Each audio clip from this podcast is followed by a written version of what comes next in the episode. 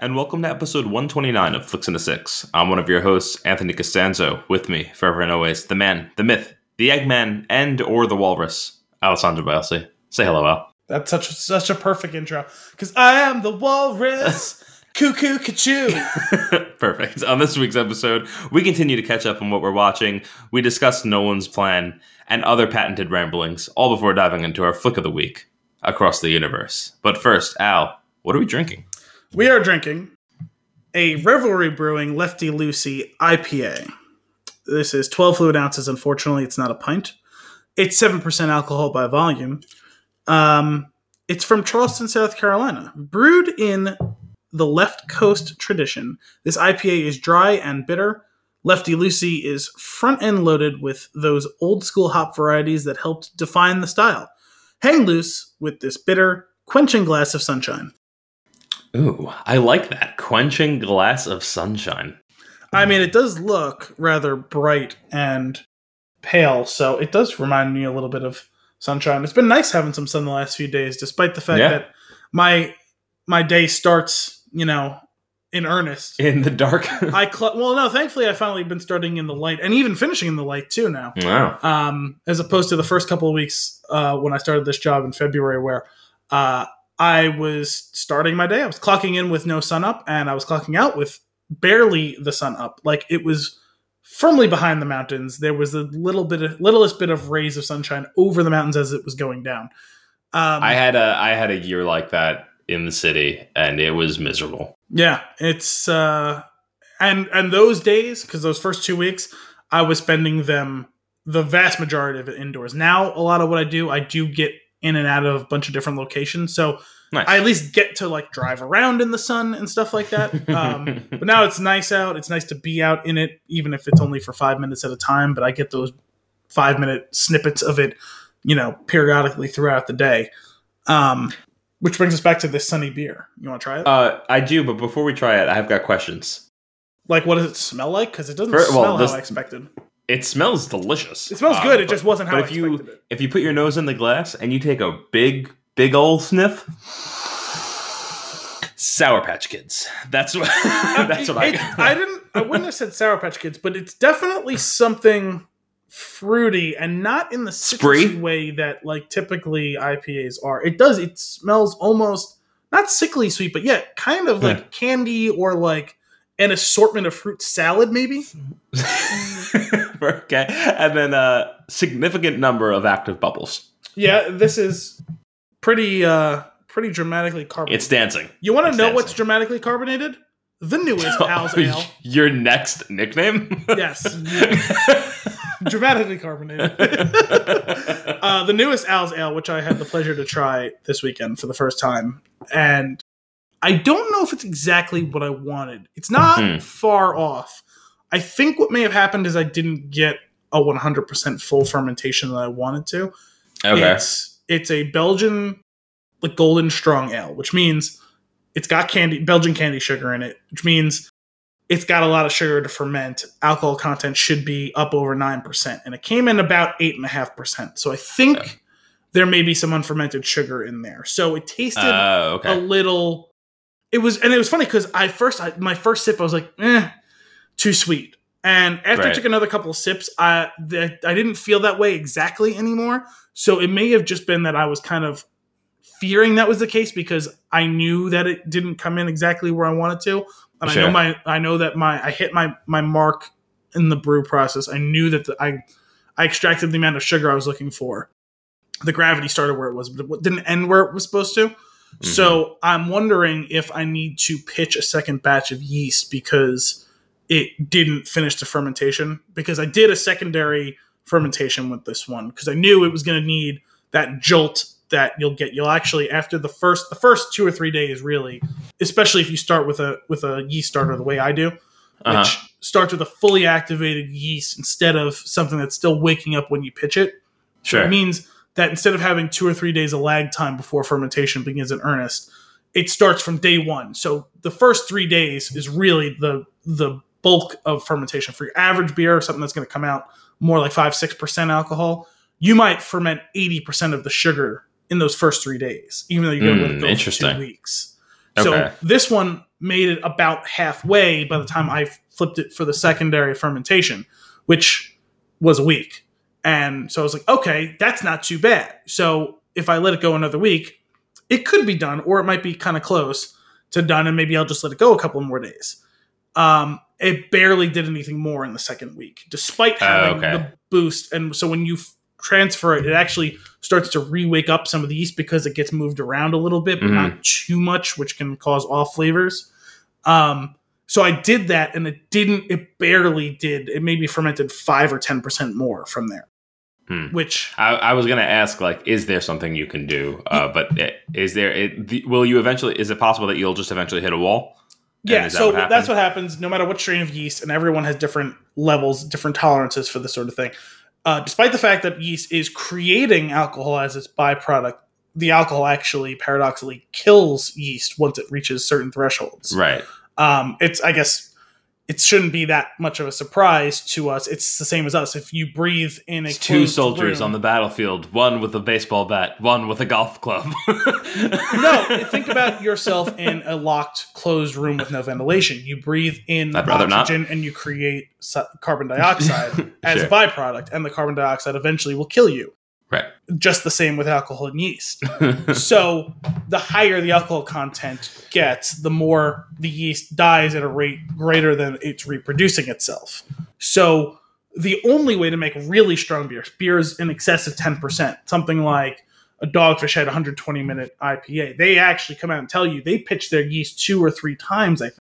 Mm. Um, and that's what you have to do because you may, if let's say you're looking for a 10% yield, your first batch might only get you to 8%, and then your second batch might only actually get you to 10% because it's so inefficient at that point. In with how much it's the rate at which it's dying in the higher alcohol content, the, the the weaker yeast cells are dying in that high alcohol content. So you might only get another two percent. So what's happening with that that dead yeast?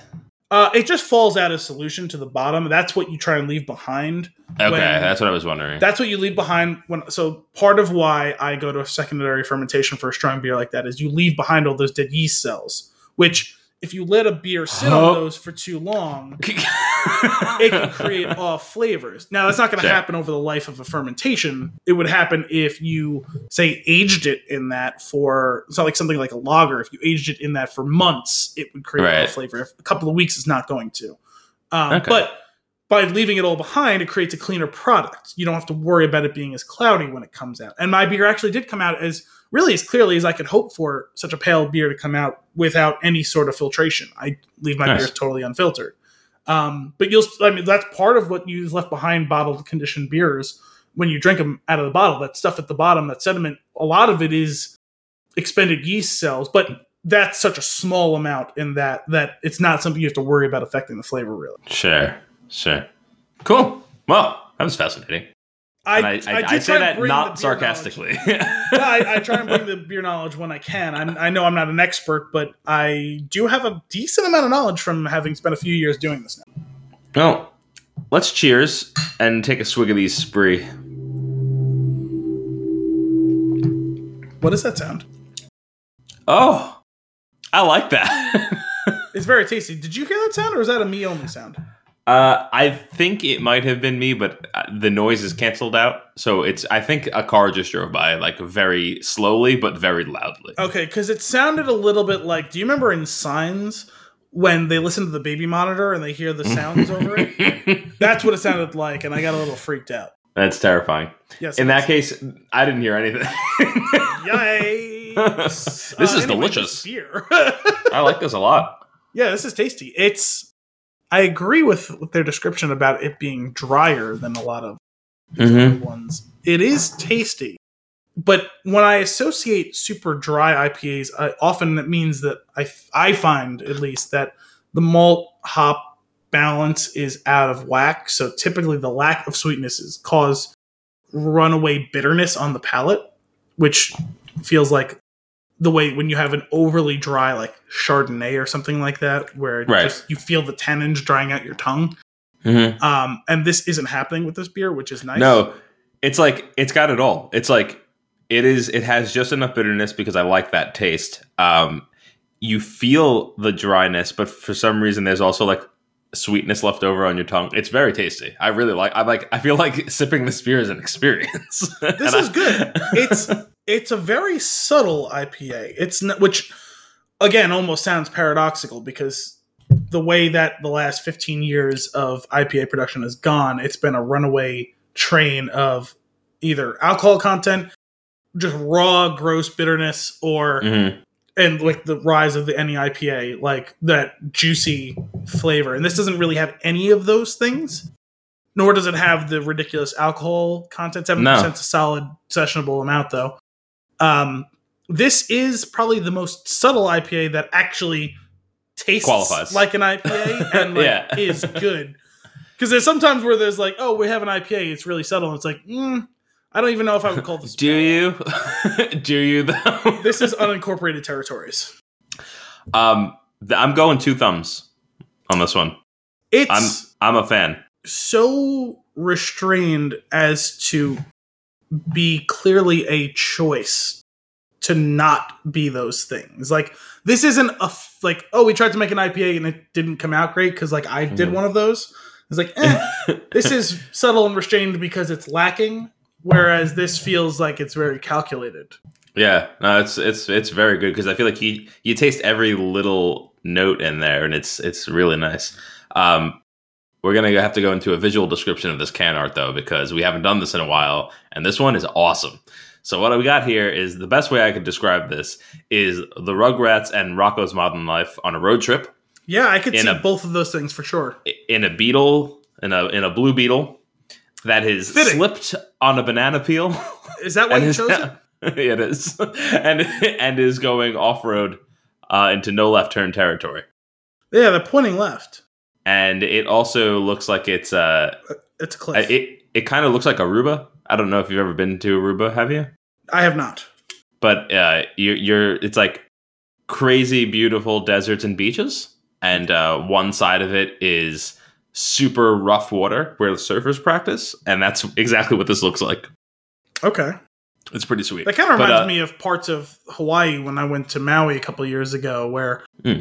There was this like beautiful tropical, and then literally five minutes away, not inland, directly up the coast, five minutes away, borderline desert. Um. And the word for that, the, that that town, that area was called Lahaina, and the word literally means dry place, I believe. it translated roughly means holy shit, a desert. Yeah, basically. it was it was I, I think I've mentioned it on the show before. I know I mentioned it to you. Um, it was wild. We stayed at I think it was Kaanapali was the area, and it literally rained not just every day like in tropical places, nearly every minute.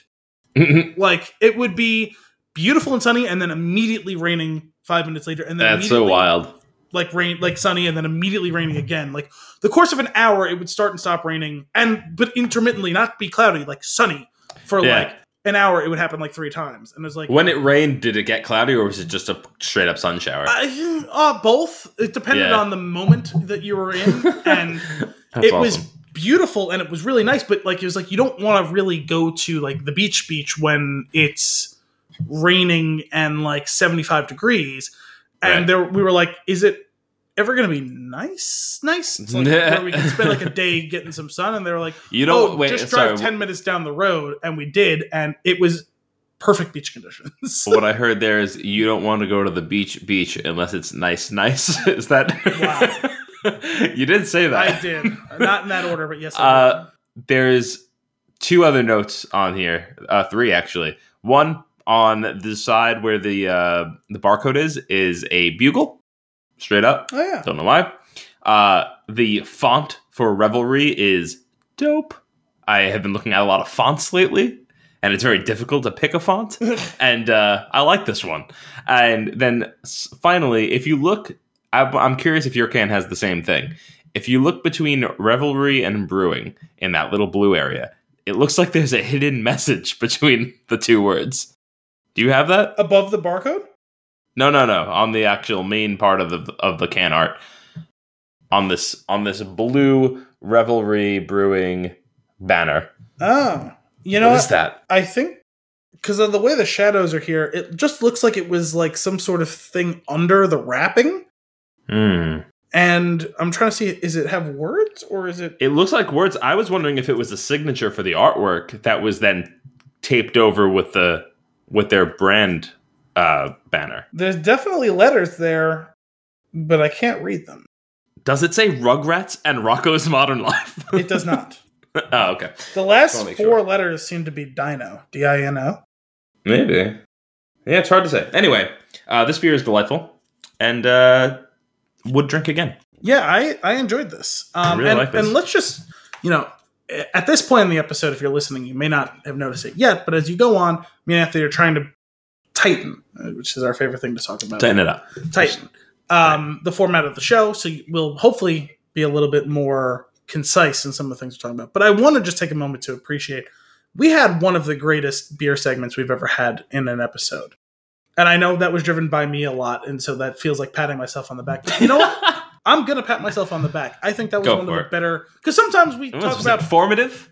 Yeah. We learned things together as a group. it was. I, I thought it was kind of fun. I didn't think it was a dry, boring Ben Stein esque lecture. It didn't. It didn't sound like just words to me. Which, uh, if I'm being honest, sometimes it does.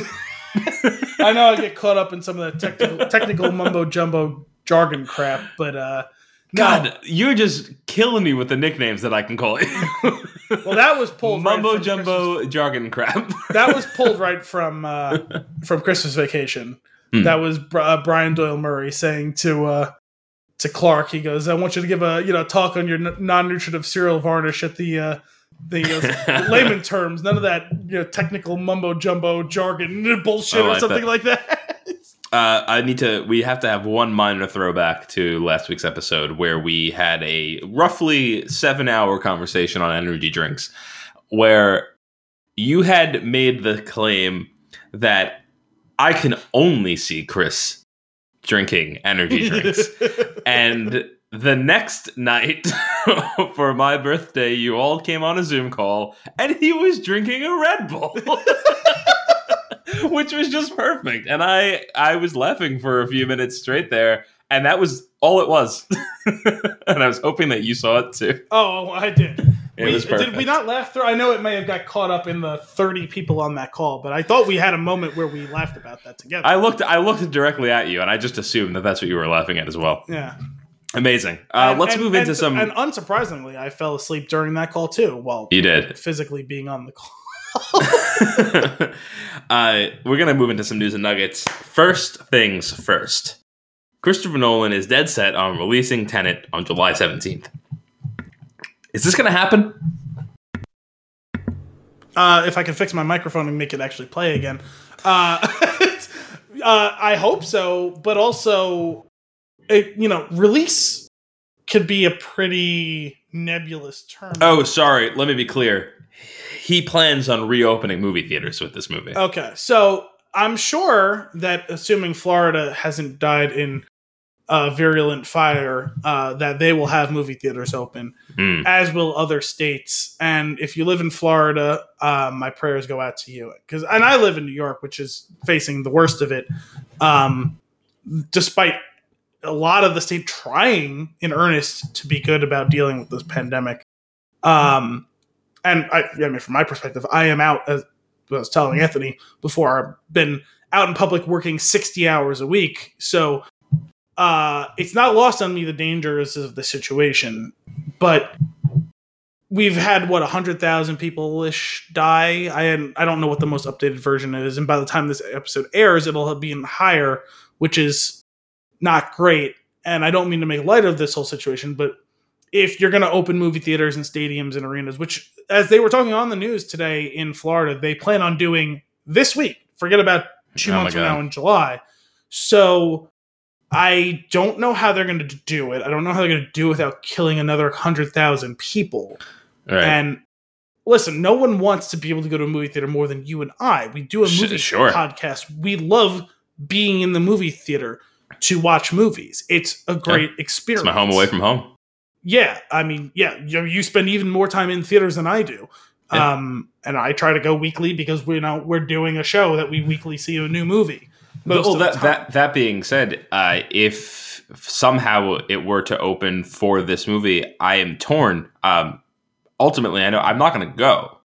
Yeah, It's uh, too soon. I won't either. And I, like I said, we, I, and you living in New Jersey and not terribly far from the city, you have nearly as much danger as anyone living in New York does. Uh, we Mhm. live, you and I live equidistant basically from the city, at least by drive time, if not by actual physical distance. Mhm. Um, it's not safe. It's not going to be safe to do that No. in two months. Uh, could it be safe in the fall? Maybe. Safer? Sure. But that's a really dumb decision. Now, could Yeah. you and I park in adjacent cars at a drive-in movie theater and see this safely? Hell yes. Yes. uh, did New York State start pumping up the fact that they have the most drive-in movie theaters of any state in the nation this week? They sure did. Um, and that's something that you can do safely because you don't have to leave the confines of your car.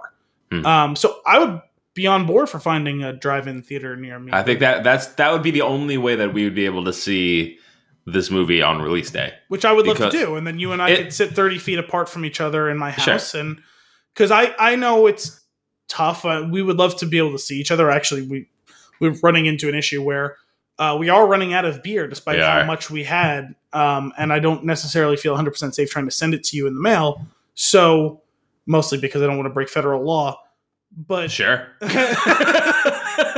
uh, and like Caleb, who has been on with us a few weeks ago, he's going to be on with us probably next week or the week after to do another movie. Um, and also, can we let's just mention now? Caleb has a was one of my good friends. He did the artwork for our our uh, our new logo for Flicks in the Six. You, you're listening to this, you've seen our new logo. Hopefully, uh, he is a graphic designer by trade. Uh, him and another friend of mine started a podcast. It's called Shortcast Pod. Um, they talk about a bunch of different things. It's the first episode is out this week. It's about video games, MMA fighting, and kind of whatever else they wanted to talk about, news of the day stuff. General things. um, and General. while they're not part of the Spin Tune umbrella, and maybe they never will be, I imagine that we're going to have a pretty good relationship with their show. sure. Um, because like I said, Cal's gonna be back on next week or the week after. He's gonna talk about his show on here. I'm gonna go on their so. show. You know, maybe even Anthony could go on their show. It'd be cool. Yeah. Um, and This is a PSA. Do podcasts. They're fun. they are. fun. so I saw I saw Caleb last week. It was really awkward because he is living fully in his house. His girlfriend is still working, but she is a baker and she is working in a very small store, which she is the only person who's in there. Mm. hmm So she's not too unsafe because she's not even in contact with customers. They're doing deliveries. Right. Um, Caleb is thankfully now working from home. Uh, he had been laid off for a while, and I am working extremely publicly every day. Mhm. So I wanted to. I didn't know that he got his his job back and all that. So I brought him some Al's ales to make him feel better, and I found that out, which was great. Turned out to be a celebration. But uh, yeah, so I had to. I had to leave him his beer and stand in his hallway of his apartment building to talk to him because and I- shout at him.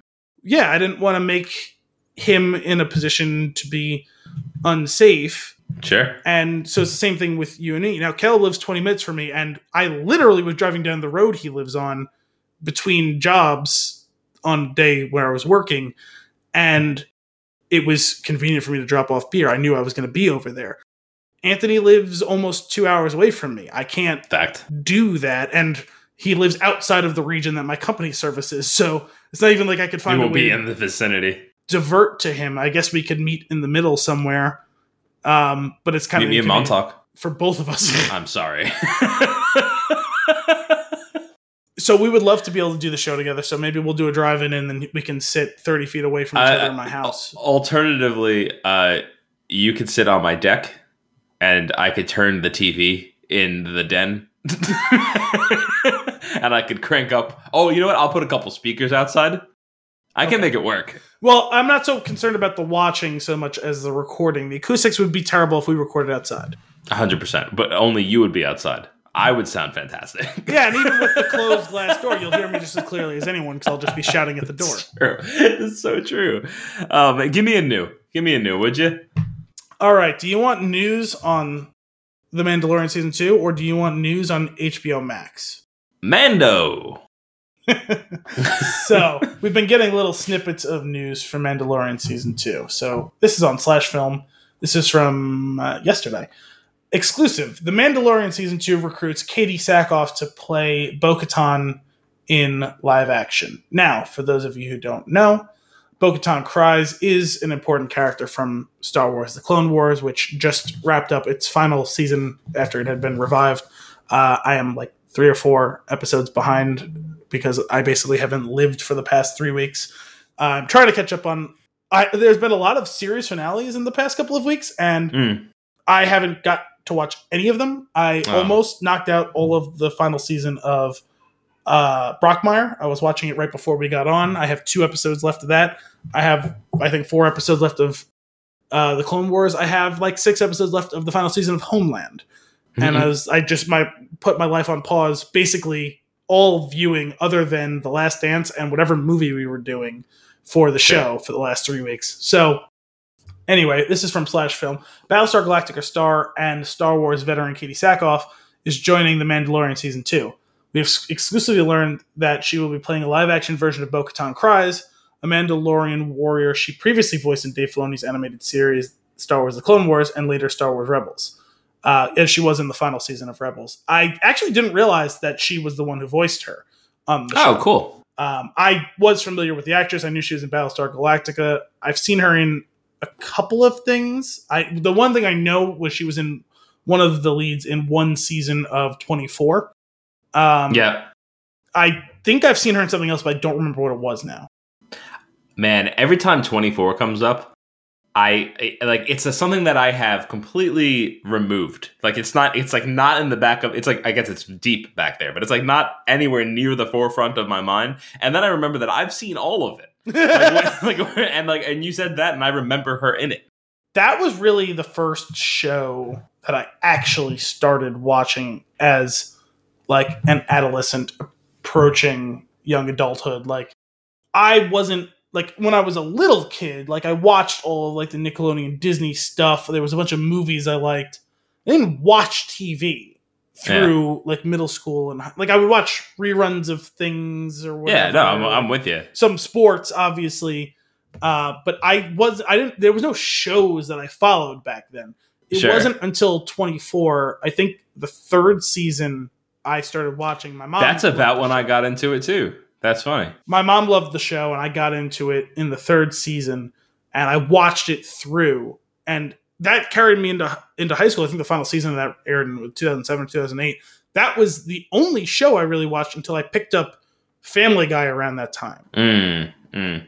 I then- will never forget with 24 having like starting around the same time, like three or four seasons in, and then like catching up on the previous ones uh, with DVDs, DVD box sets. I had Uh, the box set I for season one, and I don't think I ever even watched it. I watched watched through the first two seasons during a blizzard. Nice. It's great. There was chili. There was soup. It was good. It was a good. it was a nice, warm and cozy counter terrorist weekend.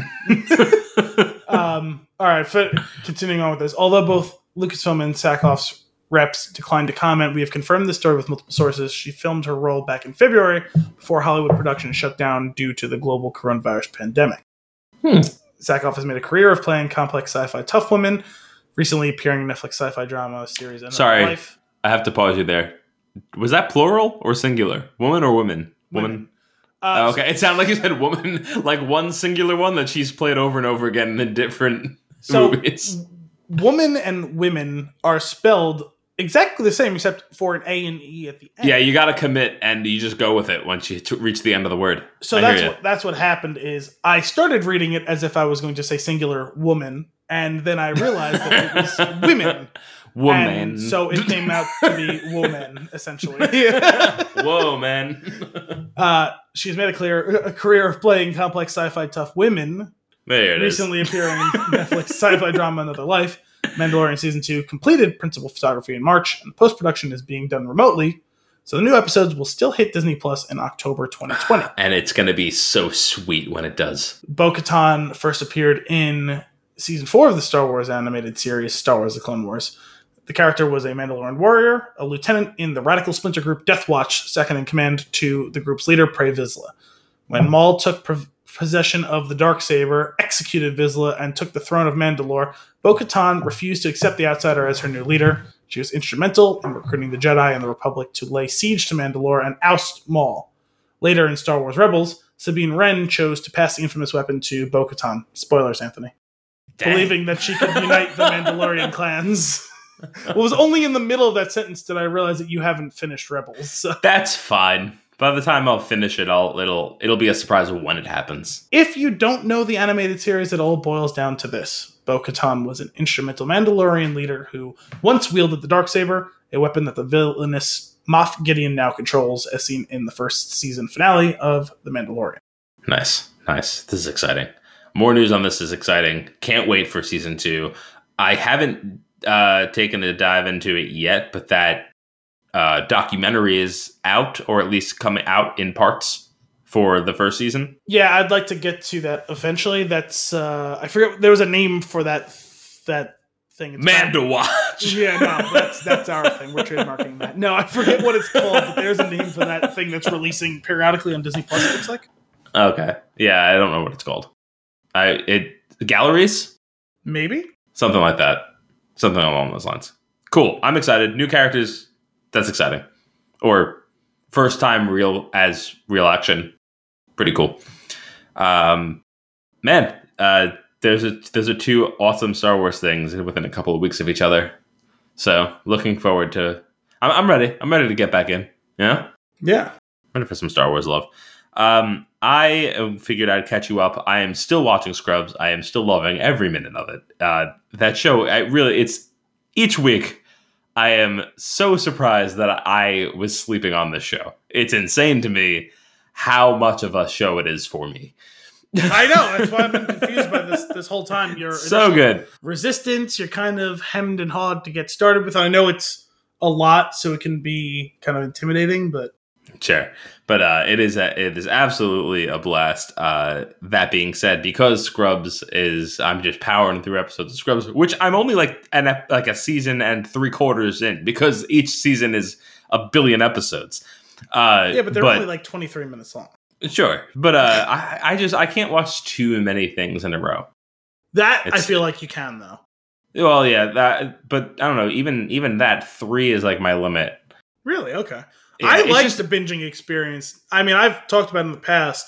Sometimes you need to take a pause between watching episodes of Sopranos or Mhm. episodes of The Wire or uh, like Always Sunny or Curb Your Enthusiasm sometimes because whether it be the darkness or the just absolutely cringiness, I do need a little palate cleanser in between occasionally. Sure. But Scrubs feels like the type of thing for me where I could watch 12 episodes if I had enough. It, time to do. it- for me, it's more about the the sitting viewing. Is I, I it- one I'm engaged for one to two stories at a time. So if it's a three and a half hour movie, fine, it's one story. I'm totally engaged. Uh, and then like I don't know, a thirty minute show after that, great. But when you start reaching that third story, for whatever reason, I'm just I'm starting to fidget. I want to do other things. Want to move around. I don't know what it is. Uh, But- so the big thing is, and you work from home full time, so you, I'm sure, know all the secrets. I treat my binging the way I do working from home. Um, I get up after every episode, go to the bathroom, fill up my Sure. cup, maybe grab a snack, give myself five ten minutes in between episodes, and then get right back into it. You know what I mean? Hmm, hmm. That could work. That could work. because otherwise i agree i get into the same sort of thing where i get a little fidgety if i'm just unbroken not moving for a couple hours at a time When you become one with the couch. yeah exactly so Yeah. and i drink so much and that's not actually a reflection of alcoholism i mean literally just water i'll drink Same.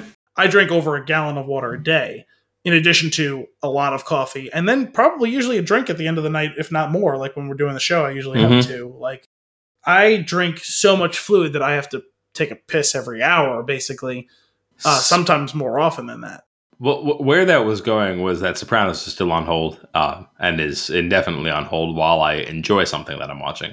but uh, you did make you, you saying drink at the end of the night. Man, I am loving the Fernet-Branca. and all I can think about is Alfred with every sip. See, I wasn't 100% sure if that was something that you had or if you just saw it somewhere else. No, no, Kim bought it for me because I've been wanting to try it since I've seen The Dark Knight. but that was your per- your birthday present was for and I'm sorry I didn't get you the Awesome. $86 bottle of Thomas. Yeah, I mean, I thought we were close, but whatever. Uh, give me your other new. Give it to me. What do you got? Uh, before I do that, though, can you figure out why I can't see you on the camera anymore? Any more? Yeah, I saw you before, and then I flipped screens, and then I came back, and now I see your little avatar on Skype. So there you are. Oh, I'm back. Hey, there you are. I'm back, baby. You remember how a couple months ago we were talking about HBO Max? no, moving on. No, we mentioned it a couple of times. Yeah, no, I, I, yeah. And where we left off was we don't really know what it is other than Right. a vehicle for some new exclusive content and also friends. Mhm. And we didn't understand who was going to have access to And it. also Looney Tunes, right? yes, I I believe so because it's Okay. a Warner property. But regardless, we had a lot of questions and concerns about it. And so the thing is, like a couple of weeks ago, maybe a month ago, they made a big release of, hey, it's coming out then, uh, and that Right. date is I think May twenty seventh, I believe. Mama's birthday? yeah, that's right. That's It's my your mama's mom's birthday. uh, day before my sister's birthday. Friend of the show, occasional recurring guest, Gianna. Um, Okay. But anyway, uh, and I noticed some TV writers who I follow were mentioning how odd it is that the streaming service would have no information, nothing about what it's all about, not even a date until so close to when the actual date of it dropping was. So I found a thread on Twitter today describing the specifics of HBO Max Amazing. because you know it's nice to know what the fuck it actually is. So, a thread from someone who writes from Variety. Her name is Cynthia Littleton. Since there have been questions about this, HBO Max will be free to HBO subscribers, which I mentioned was oh. a Oh, big problem for me. I thought I was gonna have to buy it on the side. And I was like, I'm not fucking doing that. I already pay for Right. HBO. Well, I'm gonna pay for another another service on top of that. exactly. Anyway, if you subscribe to HBO now, it will be the gateway to HBO Max starting May 27th. If you get HBO through an, and I don't know what this cluster of letters means, but MVPD, such as Charter, DirecTV, Hulu, the HBO Max app will be available on your homepage hub, and you'll log in using your MVPD authentication password. If you get HBO from an MVPD that does not have an HBO Max deal with Warner Media, you'll have to drop HBO via your MVPD and sign up online to buy HBO Max directly through Warner Media if you want the additional Max content. The price should be about the same, around $15 a month, unless you were getting a promotional discount. The HBO Max app encompasses original recipe HBO as a separate content hub, as well as the Max programming. Warner Media has a bunch of MVPD HBO Max distribution packs coming prior to launch which are expected to cover a large number of existing HBO subscribers, sparing people the hassle of dropping service and restarting. Whether Comcast and Dish will be there on day one is still an open question. The many iterations of HBO, where they came from and what will happen to them, are addressed in the sidebar from G. Daniel Holloway, and that's a story on Variety about, and the title is Why But- HBO Became the Brand to Anchor Warner Media's High Stakes Streaming. But that's just a bunch of words. Somewhere under the hood, something went wrong that they couldn't just update HBO Go slash now. No, what happened was there. I this is how I'm reading this. They want to kill HBO Now and replace it with HBO Max without ostracizing actual HBO subscribers. Right. Rebrand HBO now. That's essentially what this is. Yeah, but it's not what they're saying. There's going to be an HBO Max application. You're going to have to delete your HBO Now application. It's really stupid. Well, Just basically, it sounds upgrade. like if you have HBO on an over-the-top box, No, if you got it, you got it. That's all I got from this. Well, if you got it, you got it with a couple of exceptions. Sure. Um, which that largely works for me, and I know that could be kind of flippant towards the people who don't have one of those situations. But it sounds like Sure. but if you do have a multi-channel video programming distributor box, the point is, if you have HBO now, while you will have to go through a bit of a hassle to hook this up, like you're to change your account over to this, you'll still be getting it for about the same price. Right. You'll just have to go through some logistical bullshit. Yeah, I'm just saying that that part should not have been on the consumer. Sure, I agree. They should just be able to replace it. But the point is, I guess, uh, I mean, if you're gonna do a rebrand, why not do a hard restart? It's it's not the end of the world. It's not. It's just really dumb. And well, I guess what I'll say is if you were a subscriber to HBO now, you're savvy enough to figure out how to do the switch. sure. You're not ostracizing some 80 year old grandmother somewhere. She, if she has HBO, she'll have access to this in the same way. Right. Right. But just fix it. Well, I guess rather than fix it, they just decided to build something from the ground up. And if that works for them, then why the hell not? I guess. yeah. I- I sometimes guess. I, mean I, I, I guess it can be different with programming but you know sometimes you're not going to be able to refurbish or you know remodel a house or a building it sometimes it's better to just lay it to waste and build it from scratch Sure. It's uh it, it is rarely a good idea in programming, but I hear what you're saying. i'll withhold judgment on that until i see the finished product because actually hbo go and i don't have hbo now i have hbo go Go is a nightmare. I actually was going to say just the opposite i like hbo go Oh, I can't stand it. It never works for me. I can't click through things right. It's super slow. I had HBO Now for a while, and it was awesome. I've never had a problem with HBO. The only issue I've had with HBO Go is occasionally when I hard close the app and want to come back in the middle of an episode or something like that. It's, like, not it, there. It doesn't bookmark the exact moment that I left it off with. That's the Dude. only issue I've ever run. I was uh, on that note. I was watching The Sopranos, and I the episode ended, and I hit the button to start the next episode, and the screen went black, and the screen came back, and it started, and it was like it was in the middle of an episode, and I was like, "This is weird." Also, this is familiar.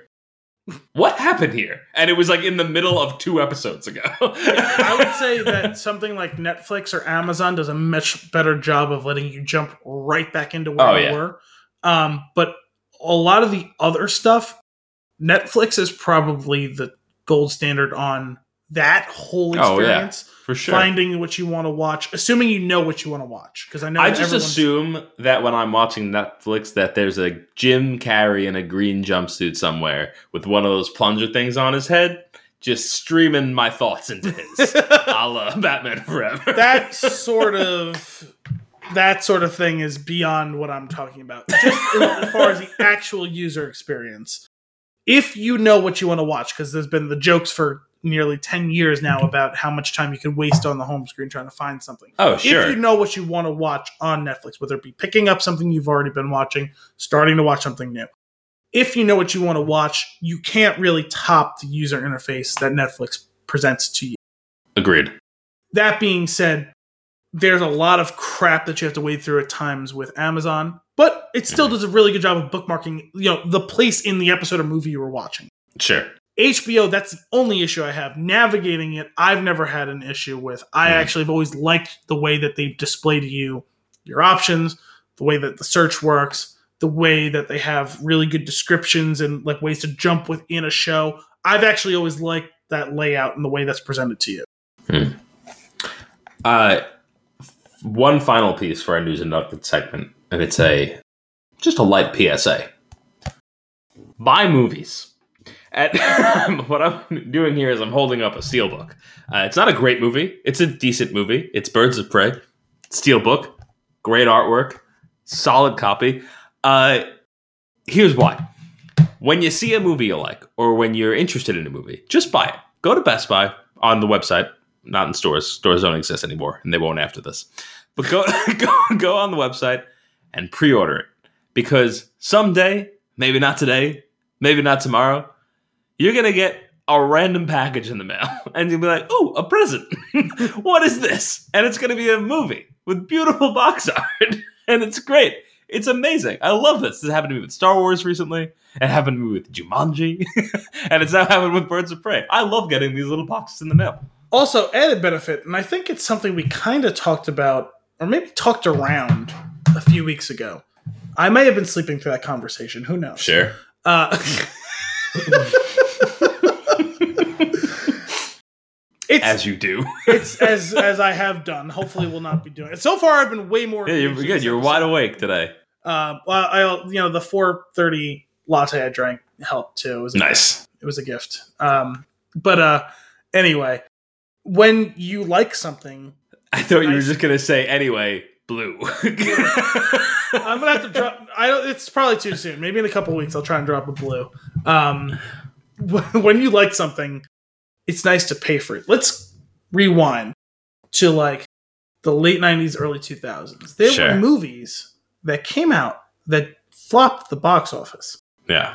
And then people discovered them largely through AM Comedy Central viewings, occasionally TNT or AMC, maybe Sure. HBO. And you watch this thing, and it's like, huh, I didn't know that thing existed. Or maybe I heard it wasn't so good. I love this thing. Let me go buy it on VHS, or maybe DVD if it was the early 2000s Sure. let me go buy that thing. And then a lot of people did that.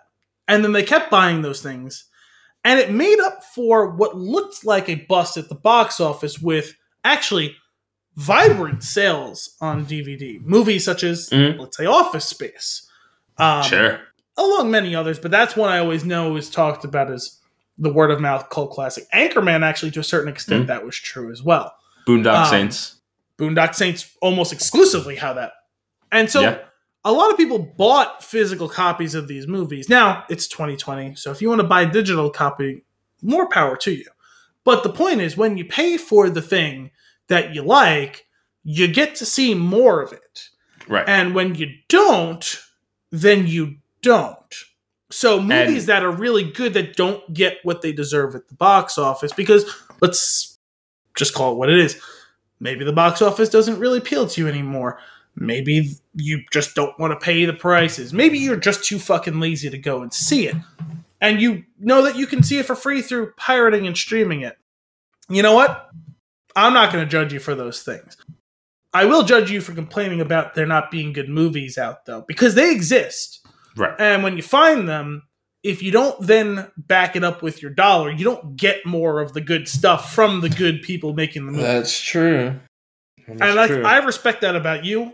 There's a lot of things that you have accessed and enjoyed in a digital fashion sure. that didn't require you to separate from a single dollar in your pocket.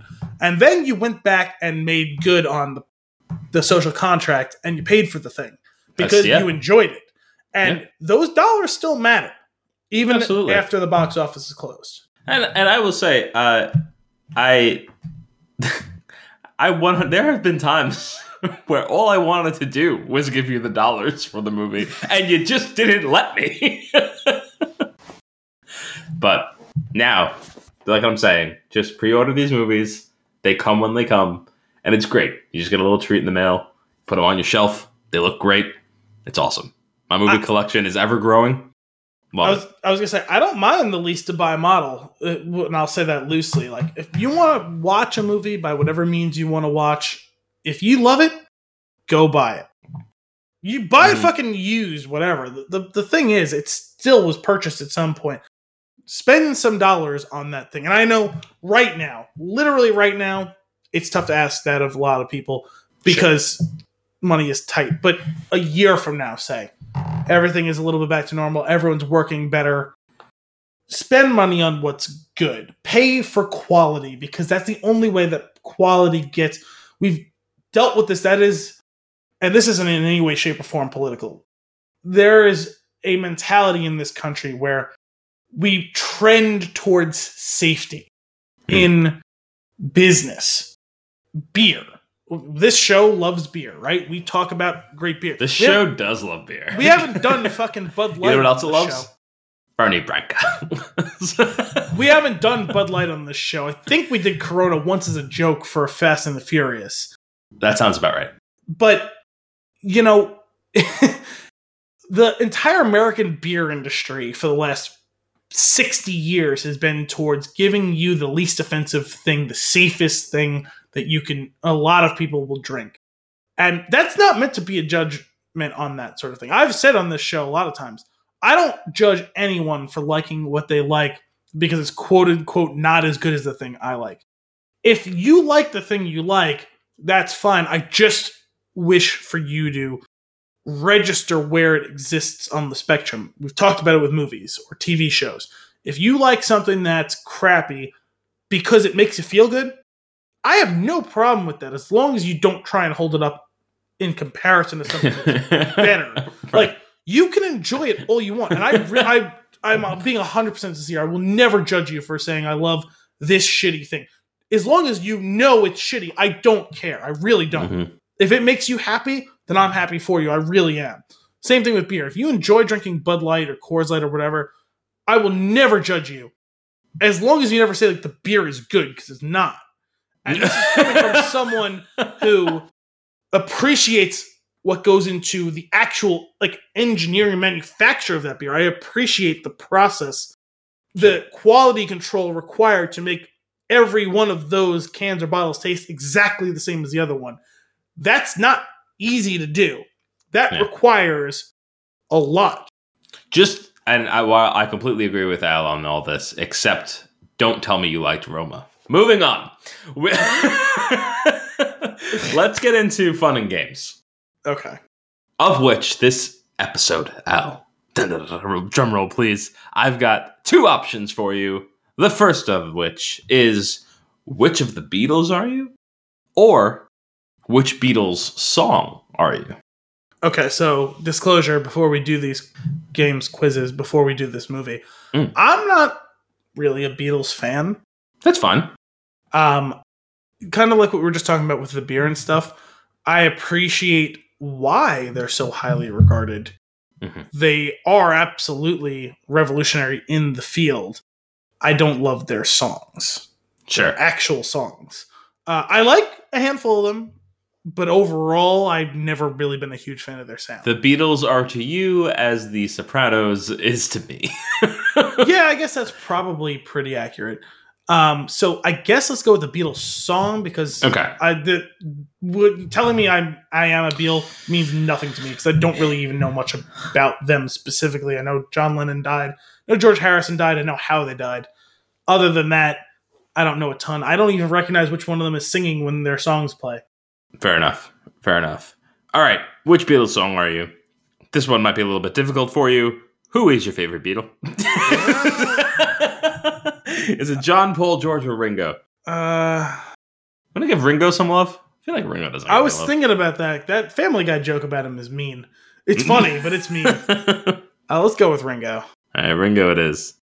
This is to leave me with a song that I don't like, isn't it? Ew, this is interesting. If you were a meal, what would you be? A family style dinner to share with everyone? a quiet meal for two in a romantic restaurant? A popular dish everyone loves? Pasta, which was invented by the Chinese, not the Italians? Rose water and bamboo shoots with a shot of wheatgrass. Wait, so this What is is- which is my favorite meal? Or this is which meal am I? Which meal would you be if you were a meal? It can be a family style dinner. To say, I don't even know what the fuck this all means. Eh, sure, why not? How do you unwind after a long day? Didn't we have this question last week? Netflix, a long conversation. you expect conversation. me to remember something from last week? Netflix, a long conversation with my best friend, meditation, cuddling with my SO, going for a walk through my neighborhood. I'm sorry. I got so thrown off by the the SO thing. Can you repeat that whole thing for me, please? Sure. How do you unwind after a long day? Netflix, a long conversation with my best friend, meditation, cuddling with my SO, going for a walk through my neighborhood. Okay, uh, let's go with the Netflix one. Yeah, I think the last week it was a similar question, and you went with TV. Yeah, so consistency. Pick an instrument. Uh, okay, we have a guitar. We have a just the worst picture of the piano that I've ever seen. Uh, a couple of maracas, an oboe, a accordion, and it's just a picture of a rock band that says all of the above. If you don't pick maracas, You could say you don't like maracas, but you can't tell me that they're not the greatest instrument That, that's basically what I'm saying. all right. A coworker takes credit for your work. What do you do? Nothing. Applaud them for acknowledging the great work I did. Vent about it for a few beers with my buddies. Stew about it in silence. Let it go. With the buddies. I feel like this um, quiz is like has weirdly existential questions that are going to re- reveal some Beatles song answer. That too. Right. Also, haven't some of these had five options? There's only four Beatles, as last said. Eh, that's true. So there's definitely Except some for sort that, except for that one skit in with Bob and Dave where they talked about the fifth Beatle dying, who no one knew about but instantly missed. I don't know, know if you remember that skit. Yeah. Uh, yes. All right. Pick your poison: whiskey, wine, tea, chicken soup, chocolate, or Facebook. whiskey next. But did you hear the other option? No, I don't even remember the question. I just heard whiskey and wine, and I went with whiskey. Which Beatles style do you prefer? Mop tops and matching suits, Sergeant Pepper mustaches and colorful outfits, long hair, beards, and comfy clothes. The suits one. Okay. How many questions is this quiz? All you need is love, recognition, friends, memories, success, peace. Wait, so it was love, recognition, and then what else? friends, memories, success, or peace. Let's go with friends. Okay. I'm down with that. What color do you gravitate towards? White, blue, pink, red, green, or yellow? Green. He's a green guy. Just wanted to know that it looks like the slime from Nickelodeon. Uh, The world will end in two days. What do you do? Grab my boo and spend that time cuddling and professing our love for one another? Grab my closest friend and spend time cuddling and professing our love for one another? no, it says, sorry, I made that one up. Uh, grab my boo, that one. Then it was grab my closest friend and have a party where we talk about the good times, meditate on an meditate on the inevitable, and be at peace with it all. Hit up the karaoke bar and sing my heart out. um, well, I've only barely dipped my toe in the water of karaokeing, Mm. and never really had much success with the whole boo thing. So let's go with have a party with my best friend. Sounds good. We're calculating your results, sir. Are you ready? Sure. God damn it! This is the one that makes me take a short quiz to get the results. Wait, a quiz inside of a quiz? Hang on. Answer, Quizception? Almost done. Answer these questions to see your result. This one max per day anonymous opinion survey helps keep the website free. All right, fine. Please indicate your age. Okay. Household income. Interesting. My Social age is number. not on there. What a weird thing to have. Ranges that skip a year. I don't Just think I'm allowed to answer year? this. All right. Wait, how old are you now? 31? 32. 32? Look at me flattering you unintentionally. Oh no. Crap. What happened? I clicked. It said, which language do you prefer? And I accidentally clicked Spanish. So you picked Mandarin Chinese, didn't you? Uh, Spanish, at least you have a chance. Hang on. Oh my god. Is there a way to get to the answer of the quiz? Didn't you take Italian for like six years? You should probably be able to figure out Spanish. Oh my god. Oh my god. There's so many questions. There's so many questions, Al. You couldn't just hit It back? says it says a short quiz. No, it's still going the this thing to get me the answer. I had to take this sh- short quiz to get an answer. the short six questions in Spanish quiz. Oh my god. I got it. Okay, we're at the end. I just started uh, jamming on the keyboard and just submitting that as my answer. Uh, your Beatles song is with a little help from my friends. You're a big fan of comfort and spending time with the people you love the most. That's that. There was a giant gap between that last word and the next part of the sentence. You are charming and always the life of the party. Al, I have definitely been guilty of being the life of the party on occasion, but I wouldn't say I'm always. I will say that there is a uh, general consensus in this house that we have just this running uh, list of these are the people that stay to the end of the party. You're always on that list. Well, I always stay at your house after the party. So. That's true, but even when it was a remote party, you stayed to the end. And that's I slept through that's the end, but. I was there, You were there. I was you not there there. in spirit, but I was there in body. Well, sir, with that, let us get into our flick of the week. Across the Universe, released on the 12th of October 2007, rated PG 13, is a drama fantasy history. History? Light history. I mean, it was history in the way that Forrest Gump was history. They, yeah, uh, they're they're really going to try to trip me up with this uh, synopsis, so bear with me. But the music of the Beatles and the Vietnam War from the backdrop for the romance between an upper class American girl and a poor Liverpudlian artist. Yes, Liverpudlian. Liverpudlian? Is that is that is that what you would call someone from Liverpool? I believe so. I'm not looking at the word, but I believe that's, That's the word. that's ridiculous. Was that a sentence that I just read? I don't think you finished it. No, no, No, that it- was- it is a sentence. But yeah, that's a U. So yes, I was correct. Liverpudlian. Uh, yeah, the music of the Beatles and the Vietnam War formed the backdrop for the romance between an upper class American girl and a poor Liverpudlian act- artist. I almost said actress. I don't know why. Yeah. Anyway, uh, that's a uh, that's an okay synopsis. My my tweet length review is the better synopsis, so I'm going to dive right into that for you. A stylish musical bolstered by highly thematic renditions of the Beatles' greatest hits, following a group of interconnected young adult lost souls exploring the meaning of self, love, and purpose as they navigate through a distressingly uncertain time. That was definitely longer than one tweet. Sorry, what did you? out of ten? Uh, I went with a slightly cheesy slash corny, but earnest and heartfelt look at life, love, and growing up in the 1960s, set to the music of the Beatles. Rating. 7.5 out of 10. Both accurate. Both accurate synopsis, better than the one from IMDb. Well, I believe both of ours was slightly. Well, yours definitely was longer than that, that one. Mine was slightly longer than that one. Hmm. Hmm. Well, Uh, you know what? I mean, they yeah, we traded stuff that we did. Neither of us touched on the fact that it was this whole east, east meets west thing. You know. sure. Um, Yeah, I, we, we left out the Liverpudlian of it all. well, yeah, like they said, lower class British, higher upper class American. Sure. It is an important distinction to make. I don't know if it's as important as the things that we mentioned. So right, right. Uh, I think they were. I think all souls in the movie were equally lost, trying to find their way. Uh, Regar- regardless really, of background. really, literally. I mean, was anyone Yeah. more lost than Prudence? Oh, I mean, literally got Prudence. lost in the movie. She just doesn't exist in the final third of the movie.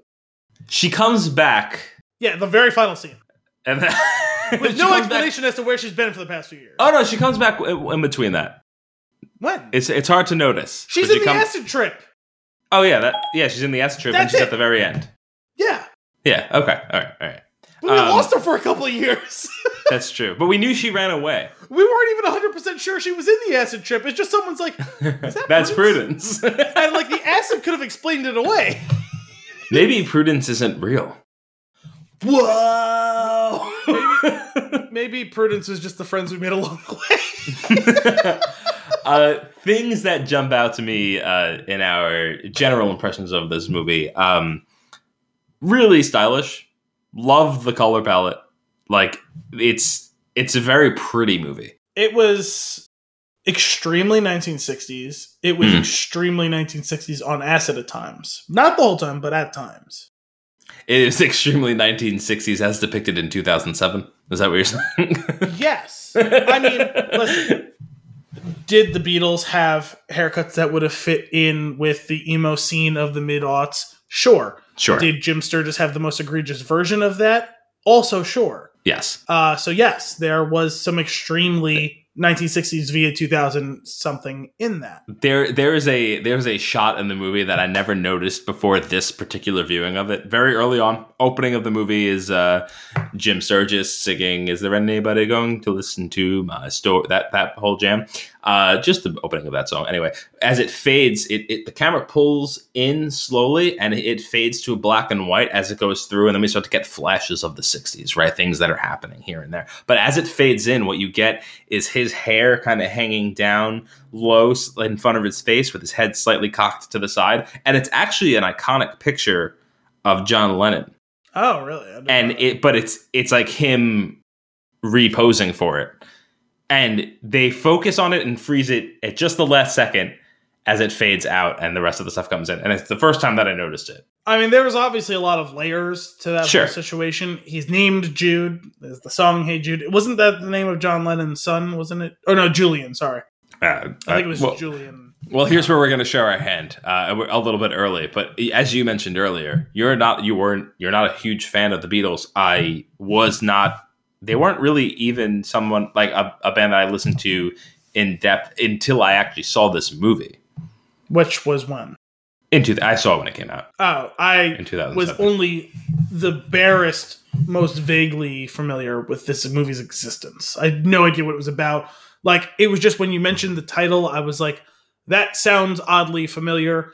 And then when I looked up what it was about and who was in it, I said, no, none of this rings a bell. I just remember Mm. that the movie existed. Gotcha. Yeah, this was a. I was, uh, you know, I wasn't super. I was never super into the Beatles. Um, not not because I disliked them. I just never. It just something that never really uh, came up for me. Like I was just never like sat and listened to their music. Uh, this movie put them really put them on the map for me, and I listened to like their whole back catalog and like went through all their weird stuff too, and I enjoyed it. Uh, one thing I called out early on in the movie, I actually prefer these renditions of the songs. Well, that's definitely true because they modernized them while still staying true to what those songs were. hmm largely they weren't influencing it with the actual sounds of the time period where the movie itself was made in, with the exception of in the beginning when they're doing that whole like Capulet Montague type thing where they're showing her life and his life, and I don't remember what song they're singing, but when he's in the club, I actually for a second didn't realize the movie was going to take place in the 1960s. I thought it was going to be the mid 2000s because that could have been pulled out of any scene in the mid 2000s. You could have put Sure. any of those fucking My Chemical Romance, whoever, and it would have like totally fit with what was Right. going on and the sound coming out of that. So, um, Yeah. I'm still caught up on the hair because he was like Billie Joe from Green Day in the front and anyone from any emo band in the back. uh, so uh, other other basics to get through. Uh, any- I I think the performances are really well done. I think they knocked it out of the park with character chemistry. Yes, the the chemistry was really really great, and it's not just the two leads; it's all of them with Yeah. all of the like attendant hanger on, like with whether you can talk about like them with Prudence, Sadie with uh, I forget the name of the guitarist because actually, do they even really say his name? Is it Joe? What? No, well, it No, Max. Nope. no. Hang Max on. was Max was Max. what's Uh? JoJo.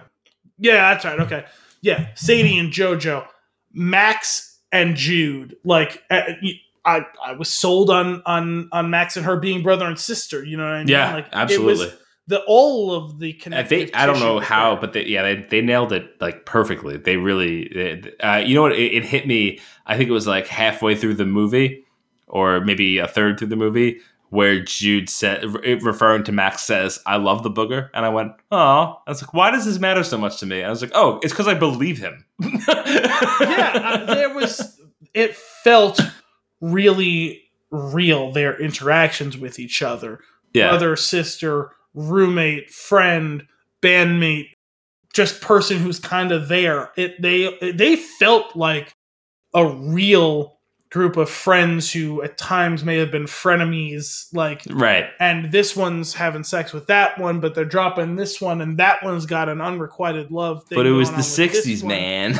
but the thing is, it could have fit with right now. Yeah, I've even sure. felt like it, it reminded me of some of the times I've had with groups of my friends, and none of us have done hardcore drugs they were doing, or been in bands, or lived illegally in New York City, and like sure. that doesn't matter. It felt that same camaraderie that I felt along my inner group of friends. Yeah, no, I, I, I completely agree. Uh, other things that really, really spoke to me the, the choreography and set design, like not things that I normally am calling out, but holy crap, Well, those so are cool. important things in a musical, and For sure. Then they were judicious with it to, so as not to overwhelm you with the musicalness of it. But Right, when they picked their spots with the set pieces, they crushed it. like the uh, specifically uh, when uh, Max is going in to get his physical for the Horrifying as that scene was, and I mean literally just the masks that the soldiers are wearing. yeah terrifying, but the the whole the conveyor belt dancing, swirling around, like and even the way that the training. cubicles drop on. so cool. Like as prisons and block. Yeah, it was. It, it's awesome. It's so well done, and uh, there's a there's a decent amount of cameos in the movie as well. uh, including extremely famous musical cameos. Having Bono, first of all, I literally can't stand. I absolutely loathe "I Am the Walrus." I actually dug Bono's version of it. Yeah. Uh, and the acid trip thing totally fit with all of it. Uh, Joe Cocker playing three or four different roles. in So that good. Scene was great. Uh, him in his pimp outfit. Yep. The first time in my life I ever kind of wanted to be a pimp. So me to dress like he was. Because that I would literally never be caught dead in that outfit, but it was incredible. Sure. Yeah, no, he he uh, he really crushed it. Uh, there's also a, a scene where Salma Hayek plays like ten nurses. Not sure what that was about. Yeah, was ten really copies short. of the same nurse. I didn't Yeah. realize she could sing. I didn't know that was a thing that happened. It makes sense. I was really confused and surprised as to her being in it until I realized that Julie Taymor also directed Frida, and then it clicked Ah. Yeah, there we so go. You gotta make the There we go. association. Uh, Eddie Izzard, Yep. which, by the way, Mr. Kite. yeah. When we get to least favorite moment of the movie, we'll talk about the acid trips. But uh, Those are Kim's as well. the thing is, and I guess I can just get to mine now. sure. I understand and appreciate why they have to have that when you consider the context of the history of the Beatles. It is an Oh well, well, just part- just one thing that we fail to do. I've realized over the past hundred and twenty-eight episodes is we don't give enough context about the specific scene that we're talking about. So walk walk the folks through that specific scene. okay. So they all decide to do acid at this party in which Sadie is going to be signed to a major record label, and then Bono, who's playing a fictional, fake, famous singer. 15 10 years whatever predating what bono actually got famous um he performs i am the walrus as i said quite admirably because i can't stand that song Hmm. and i dug that whole scene they all do acid you get funky colors cuckoo chew and then they decide to take a cross country road trip in a bus with the a rear seat facing Rear couch. outward that is a couch deeply unsafe and there's no Oh, yeah. way they could drive 3000 miles with that on there That's how they offload people. Every There's time they no hit a bump, the group gets just a little smaller. There's just no way they could have driven 3,000 miles with that on the back without getting pulled over. yeah. Um, and then after that whole sequence, which actually, like, if they just left the, that, totally would have dug it, totally would have understood why it has to be a part of it. You can't talk about the breadth of the Beatles experience without talking about the acid phase. Sure. But then we got a whole nother sequence directly after that with Mr. Kite. Now, I'm conflicted there because I hated what was going on because Sure. it was extremely Pink Well, Elephant's uh, Dumbo. uh, uh, allow me to jump in. Hated what was going on, but loved the line, It's me in the thing with the stuff. well, that's why I'm conflicted because we would have been deprived the opportunity for Eddie Izzard to be doing just all of that thing and stuff, which Eddie Izzard's great.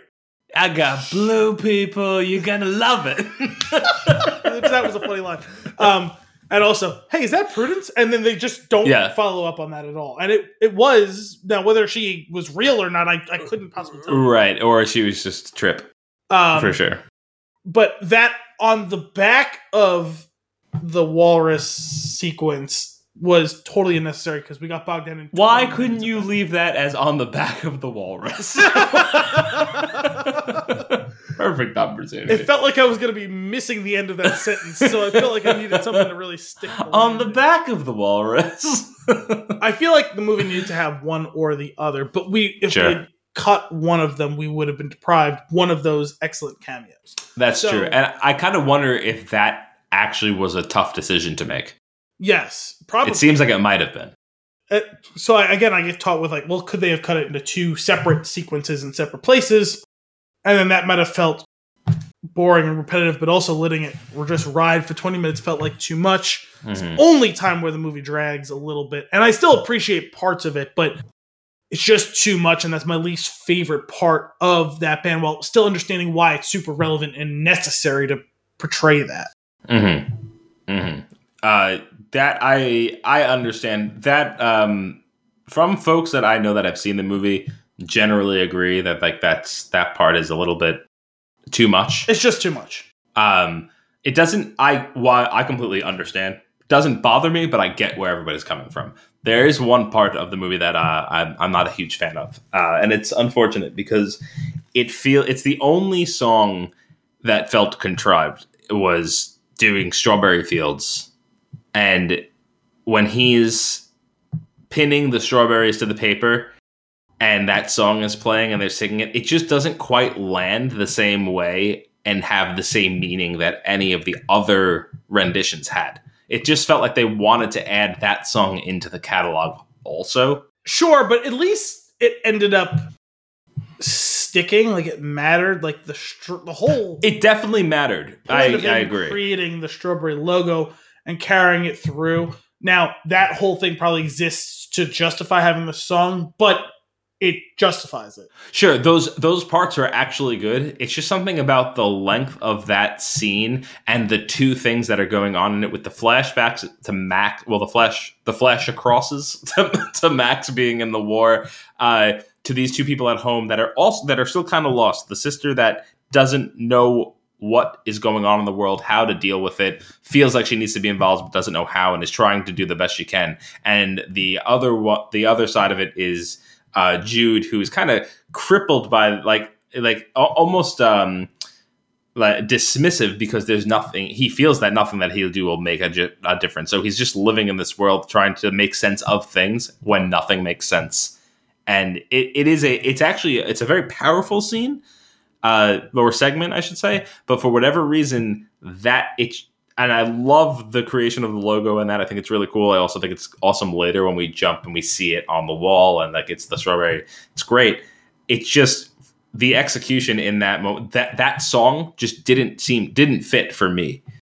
It's also probably the one that got the most updating of any of the songs, which Mhm. actually is probably something that worked for me because I'm not a huge fan of that song Sure. in general. Um, also, I mean, I probably didn't even know a third of the songs in this movie. Mm. Um, now, because it was a song, I was like, oh, this is a Beatles song. Sure. Um, although once or twice I was like, is this a Beatles song? Because it feels too on the nose for the scene. Like, was this one of those ones that did they write a song in the style of the Beatles to like fit this or Yeah. not? But uh because there's a few of them that I didn't know that like at least it like fit and it felt right with like both the Beatles and what was going on. It didn't feel overly contrived, whereas in that Mhm. one obviously is to a certain extent. But like I said, they at least retroactively justify it by having the logo matter throughout the course of the rest of the movie. So that like ties up that bow for me. I enjoyed that rendition of the song. I actually the like you said that scene is really powerful Mhm. juxtaposing each of their wars, his literal war, Max as he's in Vietnam, right. Um, Jude's metaphorical war of coming to terms with what he's putting himself into, how he's channeling his own frustrations, and Lucy's war internally about the confusion with what's going on around her in the big picture and in the small picture of the war she's fighting and worrying over her brother, worrying over her like absolutely flailing relationship with Jude, and then obviously what's going on with her cause uh, in trying to end the war to get her brother home. hmm Yeah.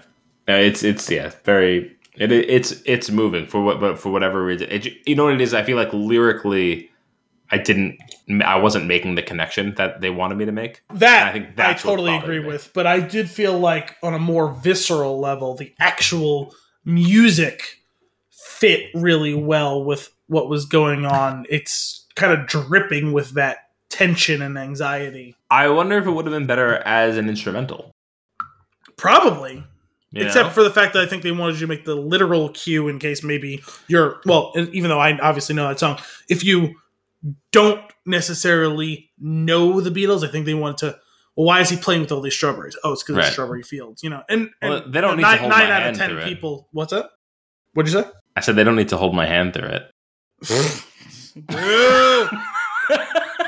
well, like I said, they had you know to what's my worse hand. is you made me repeat it I know because I was I didn't realize you were trying to sneak that in there.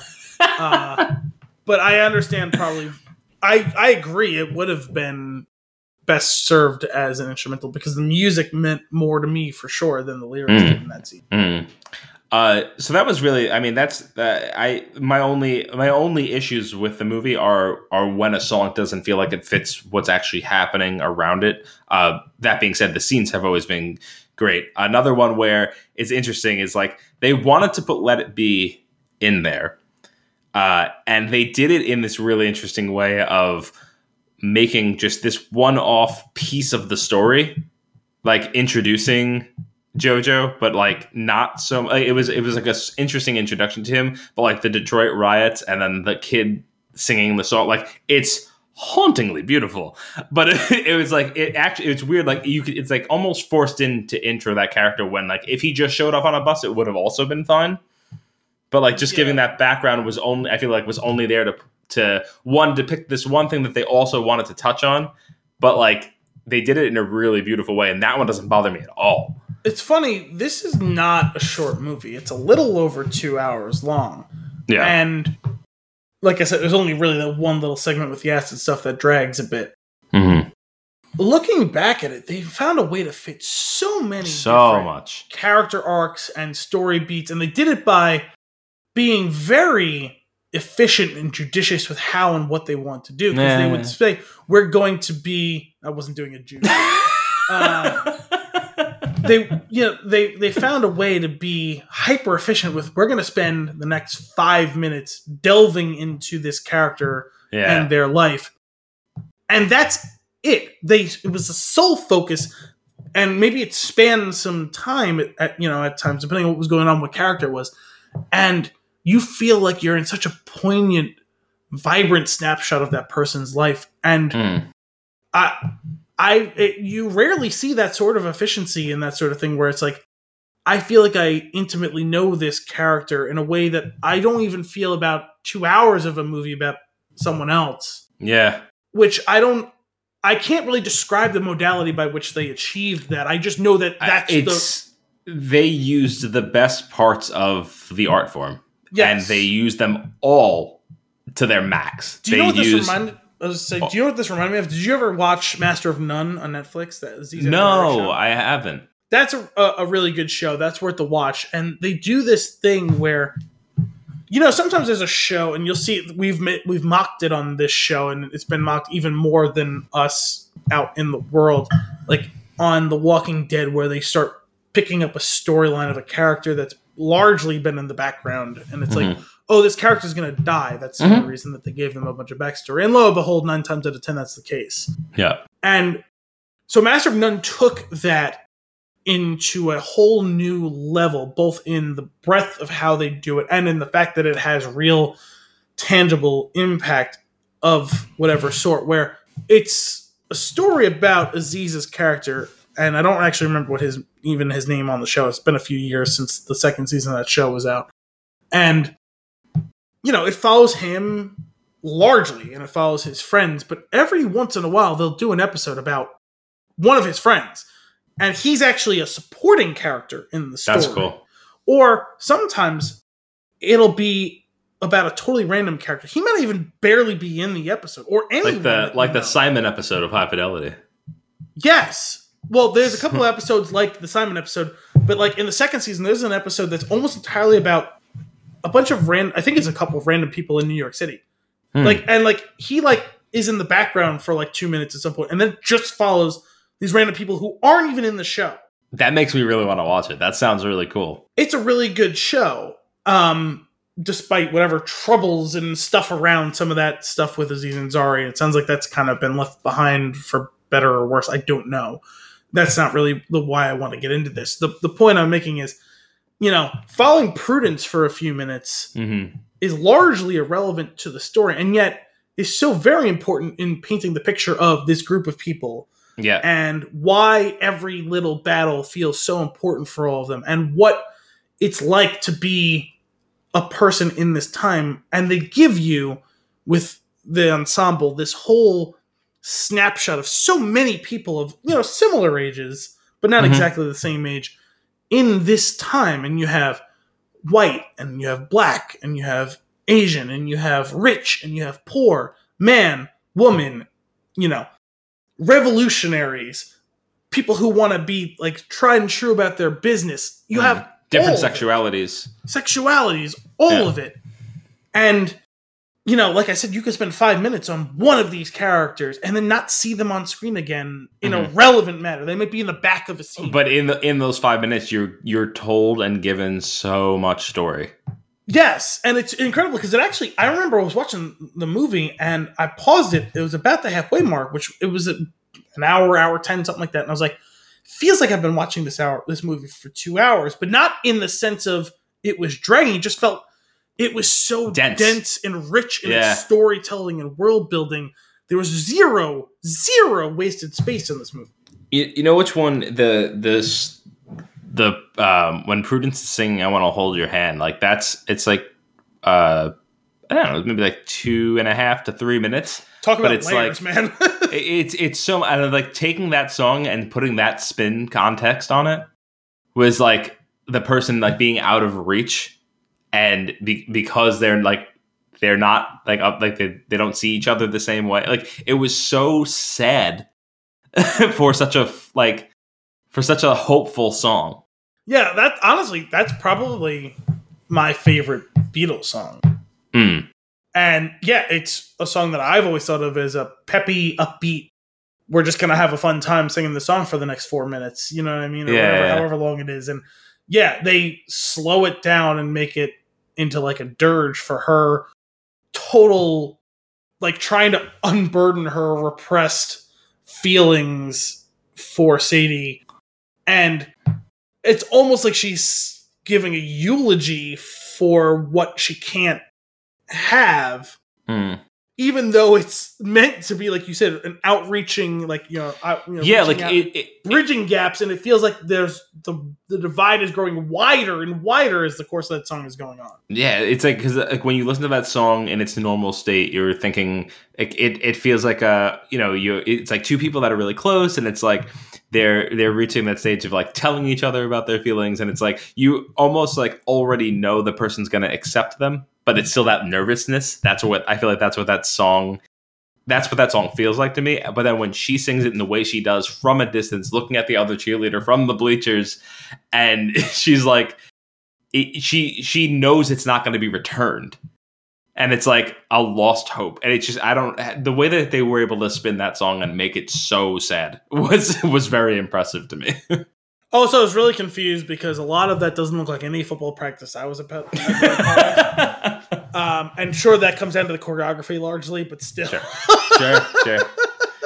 Uh i so bringing up the music i feel like musicals are uh divisive. I feel like I, I haven't i don't know people that are in the gray area of whatever. I feel like people either love them or dislike them. I feel like you might actually be the one person that can uh that that may i'm not sure if you fall in the middle. Like i love musicals i'm a sucker say- for musicals I was gonna say, let me be the person who tells you, not I'm indifferent to them, but I wouldn't. but you could take or leave Yeah, I really never seek out a musical, Mm. but I've watched a good handful of them that I've enjoyed. Uh, see, like for me, I'm like I'm on the side where it's I see a story that's interesting to me that I that like that I like, I'm curious about, and then find out that it's a musical and like amps it up for me. I'm no, like- for, for me, it actually makes me go, okay, let's brace ourselves. Let's see how this is going to go. right. Well, the funny thing was that I watched that Sunday. Yeah, I remember saying it Sunday night. Um, so I watched that one with I watched Across the Universe with Dominic, and then that night I watched Mamma Mia. Here we go again. sure. Which did I ever tell you that story from when I saw the trailer for that for the first time with Gianna when we were going to see a movie? Vaguely, I, I vaguely remember this. You might have said it on this show, but go for it anyway. I think so. I don't even remember what movie we were going to see. It was just me and her, and the trailer came on, and I think I had heard that they were doing the movie, uh, and so she loved the first movie. She didn't know they were doing a sequel, and I knew they were doing a sequel, but I hadn't seen the trailer. So it comes on, and I leaned across to her and I said, "This is the Mamma Mia sequel." To Mama, to Mia. that's right. That's right. and she almost uh. like fell out of the chair. that, So we always call it two mama two mia. I, I, I- yeah, I like So that. I watched that with my mom and my sister, and I said, you know, if you told me when this day started that I was going to watch two musicals, I'd call you a liar. That's awesome.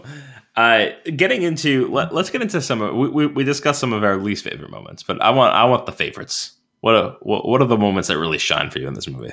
Um, Give me your. Uh, I'll, I'll let's maybe narrow it to top three or four. Okay, so I, what I'll tell you is the one that came to mind, and I had a lot of moments I liked in the movie. We've actually already talked about some of them, but Sure. When I sat down and thought, what was my favorite moment in the movie? What came to mind was the whole transition of sequences at Princeton when Jude first meets Max. And Mhm. it starts with Max and his frat buddies, I assume they were in a fraternity, Yeah. hitting golf balls from the roof of that one building, drilling it into the window of a dorm yep. them talking shit. You know, they're all drunk, obviously. The guy comes chasing them. There's this whole drunken flight as they're trying to escape. He meets Jude for the second time. Jude shelters him as he's trying to. And a away. friendship is born. A friendship is born, and you have that whole sequence of the drunken cavorting. That was just that whole, you know, bing, bing, bing of those two Yep. scenes in a row. Was so much fun. I don't even remember what song they were singing during. I'll this. get by with a little help from my friends. I, I thought that was what it was, Yeah. which is funny when that came up for me for fun and games. Yep. Uh, actually, I don't even think I ever registered. I'm not even a huge fan of that song, but I did like that version of it in the movie. Uh, that's yeah, that's I. That's actually on my list too. That that scene is tremendous. It's, so much fun. It's, It's also so like fun. it's the college. It's like the it's the college movie fun feel, but it's more. It's less gross. Yeah, Yeah, you know, it's more of like the s- innocent. And as far as this movie, the stakes were still pretty low. Yeah. Like the worst thing that happened was like a window went out and someone was mad. Like Mhm. no one was dying, no one was protesting, no one was blowing anything up, no one was getting blown up. Like Right.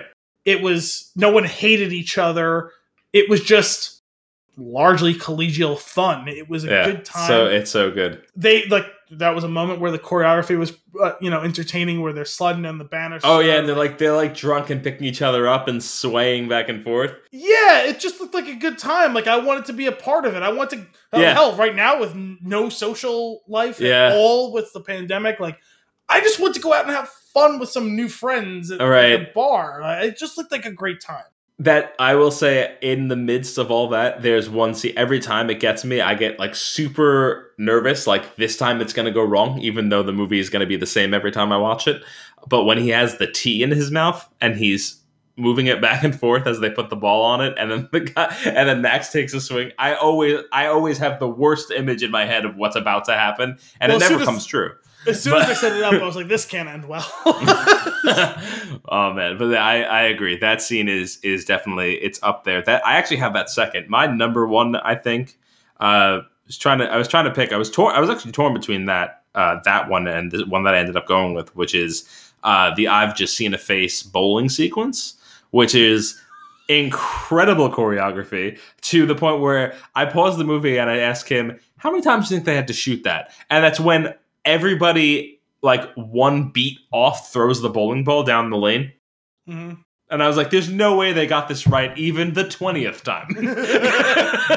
there was a few times where they were like there was moments of like tight choreography like that where I was like, man, how many times did like someone break laughing during this or Right. something like that, or someone just like slip and fall, or something was just off and they had to do the whole thing over again. well, yeah, Either they like they like run just everyone's laughing, and I'm not entirely sure which. right. they're, they're running and they're jumping clear over the ball return, and like in like this fancy like hatchet man pose as they do it. And each time they do they do it like three or four times in a row. I'm like, someone 100 percent clipped their foot and fell flat on their face during the filming of this. Oh, someone definitely. and then sliding down the lanes that also looked like something I would really like to try to do. and would be disastrous results, of course. Oh, but- absolutely. Ruining an oil pattern and then also like breaking myself when I hit the end. exactly. But- um, It's great. It's a great fun fun I was gonna say the the parallel like closing scene to what I mentioned as my favorite one that also I loved is when Jude. I guess we're not doing the formal spoiler, not spoiler thing in this movie. Uh, it's old enough, and it's also like it, honestly, this is one movie where you can tell everybody exactly what happened. Seeing the movie is different. yeah, yeah. Uh, Well, anyway, um, when Jude comes back to America, I, I guarantee you, I have the same thing written down. and and him and Max see each other for the first time in Yep. literally must be years at this point Mhm. because Max has been over in Vietnam. Jude was still in the U.S. Jude gets deported back to the U.K. Max has come back in that time. They haven't seen each other in quite some time. Uh, Jude and Lucy have had their, you know, just devastating falling out. That scene of just pure unadulterated joy. There's, you know, how many people are going to be doing that in whenever it's relatively safe to see each other again. well, next time I see you, I mean, exactly. I, yeah, I'm just gonna as you're coming towards me, I'm just gonna yell, Judah, Judah, Judah, Judah, Judah, oh, see, I assumed you were going to yell eagle. Have you gotten to eagle yet? Have I gotten to what? Eagle in No. Scrubs. No, Oh, okay. So yeah, I, just assumed you were I, I just thought you. I was picturing you with your arms out. That's why I thought you were saying eagle. Well, it's going to be you doing the arms out. the okay, point. got it. Got it. Um, because I'm assuming you're going to be JD and I'm going to be Turk in this scene. Fair enough. It's, eagle. but uh oh man i it's it, that is a great scene when they get back together i also love what the more innocent part of that scene is when they're in the cab Did you tell lucy and he's like nope i love that he's so excited for her to find out too. Like because he loves he loves his sister but he loves his brother too. His his fake brother that he wants them to get together so bad. It's so great considering how that started, where it's like, nope, and then it's like, please don't, and it's like, well, if you're gonna, uh, and now it's please do. For the love of God, please do.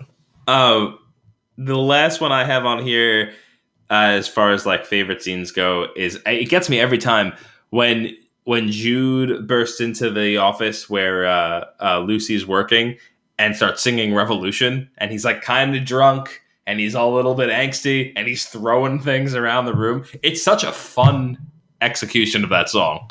Which it probably shouldn't be fun, but it is. No, it, it, it's it's also it is what's happening is dark though. That's what I'm saying. Like, it But yeah, shouldn't be fun, but it is. Mhm. Also, Specifically when he gets pulled out and he comes right back in singing. please escort this man out of here. and it was like, okay, let me hear him out. Oh, get him out of here. yeah. um, it this movie was guilty of, and so many movies are, when they when they, you reach that like that peak of the argument of the tension between two leads, and it's just like just say the things that you have to say. Like I get mad at it all the time, and sometimes it's poor writing, sometimes it's just it's a thing I've I've had to struggle with.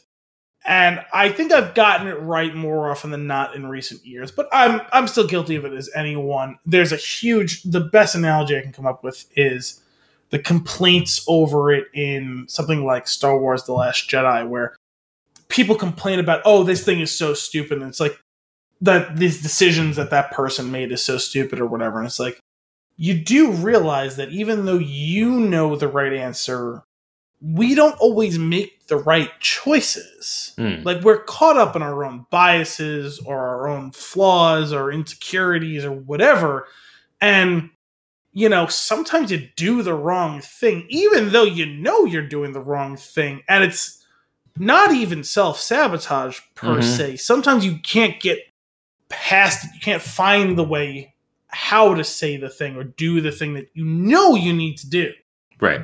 and or sometimes you just kind of fizzle out and do the wrong thing even though you know you're doing it it's like but i can't actually divert my course here and this movie you had a particularly egregious example of it where it's like you guys are having the wrong conversation. You're having the wrong argument. And i wanted to get mad at it except for that's so real.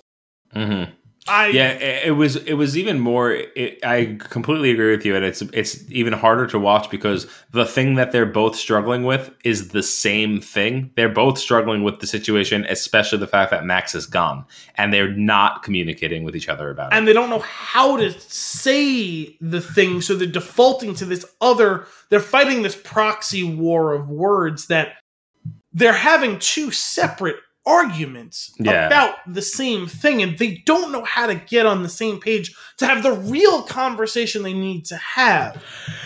And maybe it wouldn't work out in that, but at least you would have a chance Mhm. right?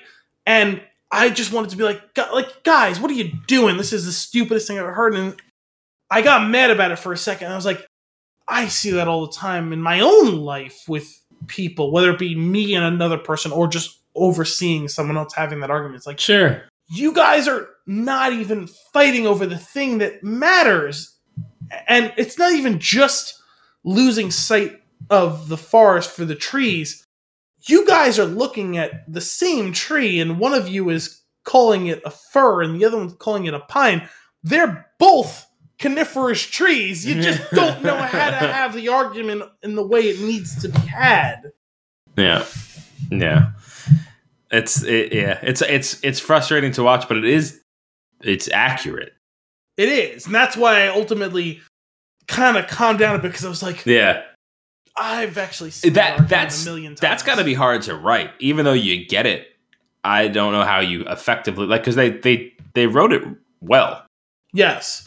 Uh, it's but it's yeah. Uh, I that that's it for my favorite moments. But I figured before we wrap up, uh, are there any other honorable mentions that need to be made about scene sequences, performances?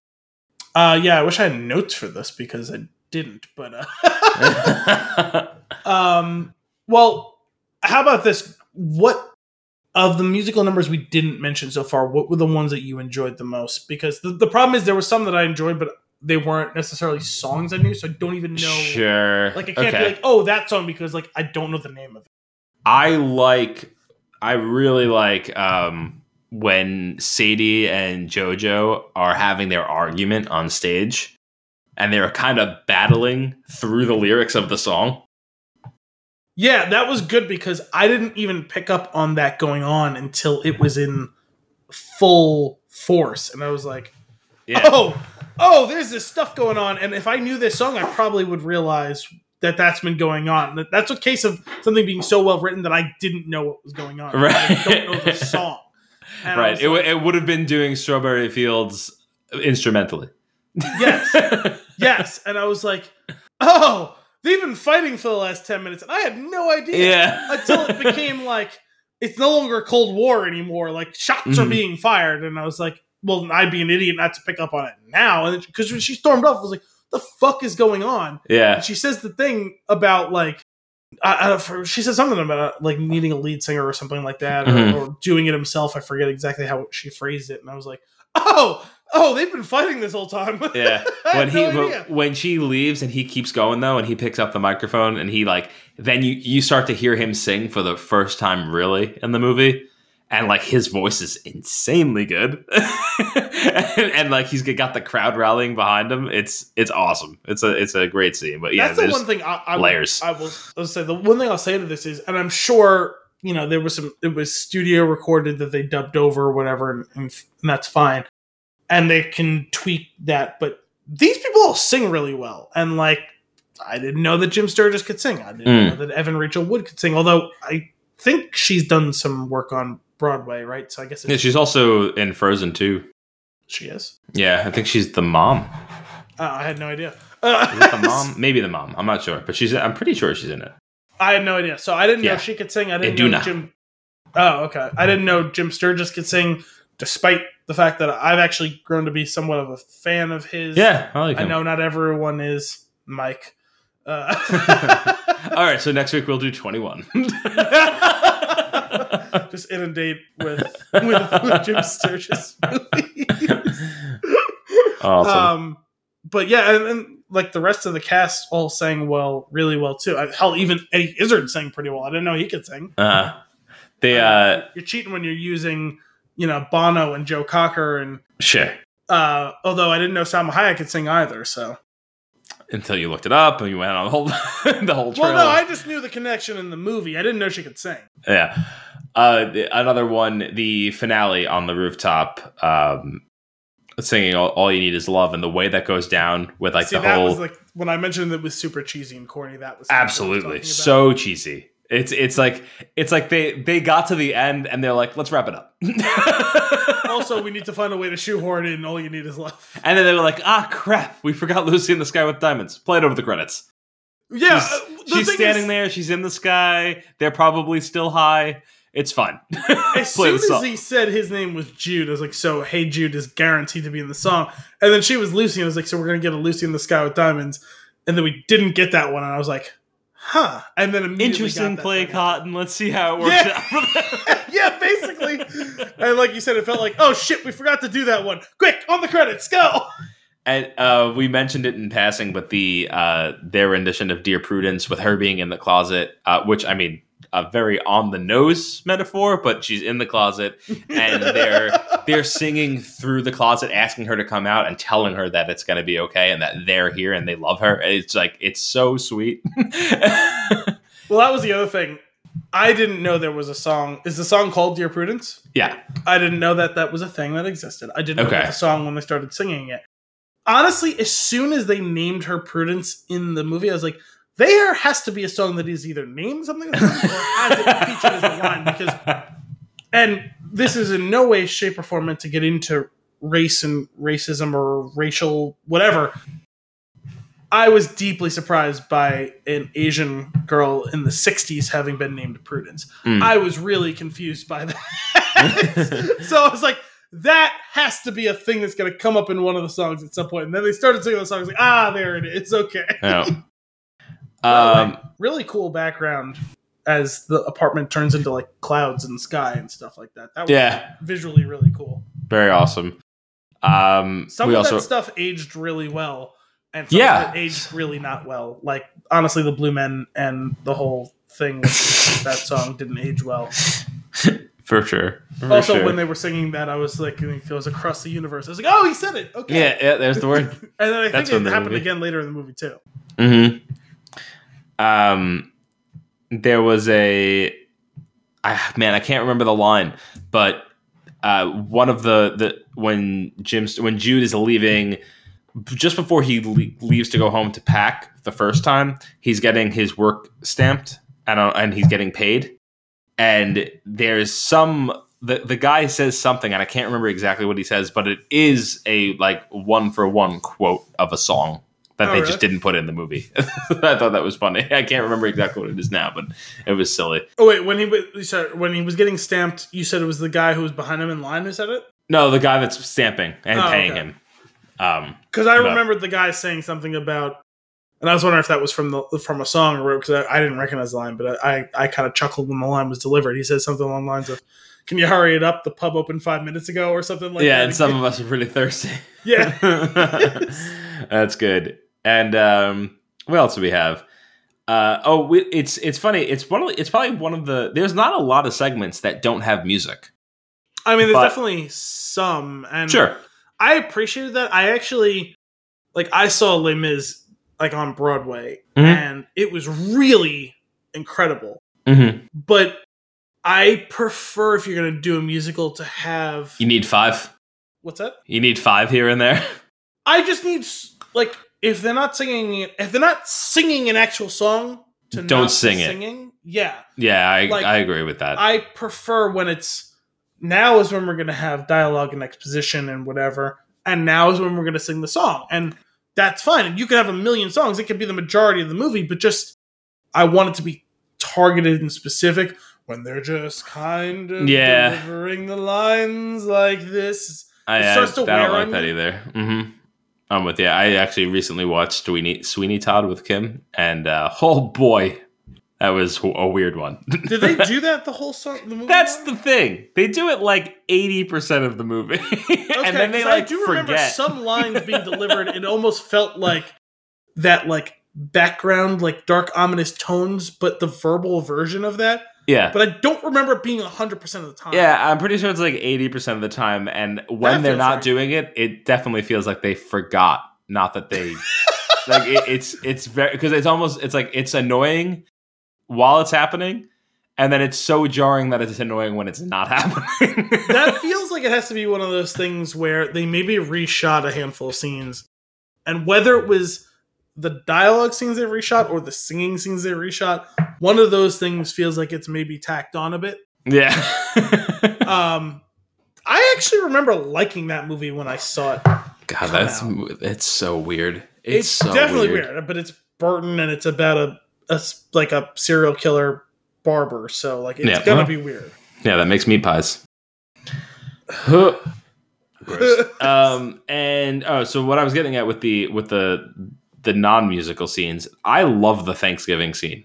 Uh, Oh, when they're, it's such a we didn't really touch on that, but when they have that conversation at the table, and Max is you know his kind of goofy, joking self, and his dad is his dad's really frustrated with him not having a a, a plan, and like just that it's like it's a cyclical battle that uh, parents and their children will have until the end of time. I'm sure.